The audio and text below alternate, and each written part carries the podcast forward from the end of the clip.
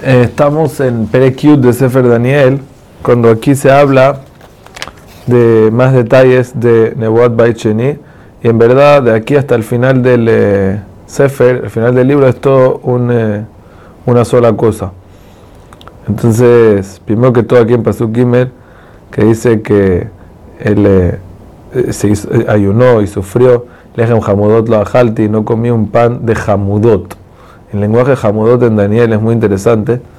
También en Perek Yudalef, que vamos a estudiar el día de mañana, sale Daniel Ish Hamudot. Y también en Pasuk usted de vuelta le dice Al tira Ish Hamudot. Lo llaman a Daniel Ish Hamudot y él no come Lejem Hamudot. Eh, también eh, en la Selijot de los ayunos, nosotros decimos Daniel Ish Hamudot, Amar Lefaneja, Elokai, Boshti, etc. Pero vamos a Daniel Ish Hamudot. ¿Qué quiere decir un Ish Hamudot? Un hombre de Hamudot. ¿Qué quiere decir Hamudot? Hamudot quiere decir algo que la persona lo, lo, quiere mucho. Eretz Hemdatu que es una tierra que, que, las personas la quieren. Eretz Israel es una, una, tierra que a todo el mundo le interesa. Por eso siempre estuvieron peleando por esa tierra. Y lo que Daniel hace él es el Ish Hamudot, es la persona que sabe enfocar su Hamudot, sus deseos al lugar correcto.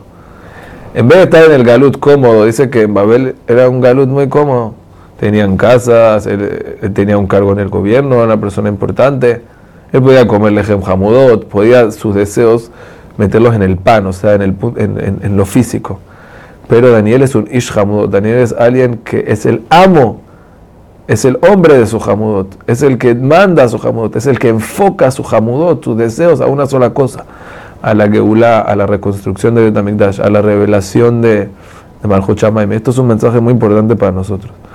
Ahorita dice aquí que él ayunó por Esrim Bejad Yamim, Shalosh Shabuim Yamim, que son 21. Pero 21 qué? Shata Pashut, y se explica el Ebenezer y el Rausad de Gaón, 21 días. Pero Rashi, vean Rashi, dice que Rashi entiende que Yamim se refiere a años y él ayunó por 21 años para la Geula. Hasta tanto Rashi se queda pregunta si después que pasaron 18 años ya se empezó a construir el segundo Betamikdash.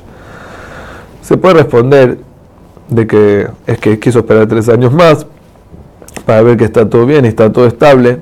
Sabemos que tres años es Hazaká, etcétera. Y por eso Zehut, que él tanto sufre, él tiene el mérito de que se le revela el futuro. Viene un malaj y le demuestra cómo van a ser las cosas. Y le, le cuenta al malaj de que hay guerra entre los ángeles. O sea que el ángel de Israel, de, está Mijael Sargem, que es el ángel de, de Israel, y están los ángeles de los diferentes sumot, y hay pelea entre ellos a ver quién gana. O sea que todo lo que pasa aquí abajo tiene raíces espirituales arriba. Es muy importante entenderlo. Porque cuando una persona va a hacer un ishtadlut o algo, él piensa que tiene que hablar con, con este goy. No, hay que hablar con el ángel del goy. O sea, las cosas se resuelven arriba. Abajo es solamente el reflejo, kashmi, lo físico, de el shoresh de la raíz espiritual de las cosas. Por eso Daniel, los jamudot de Daniel van a la espiritualidad, porque él sabe que eso es lo principal y esa es la raíz de todo.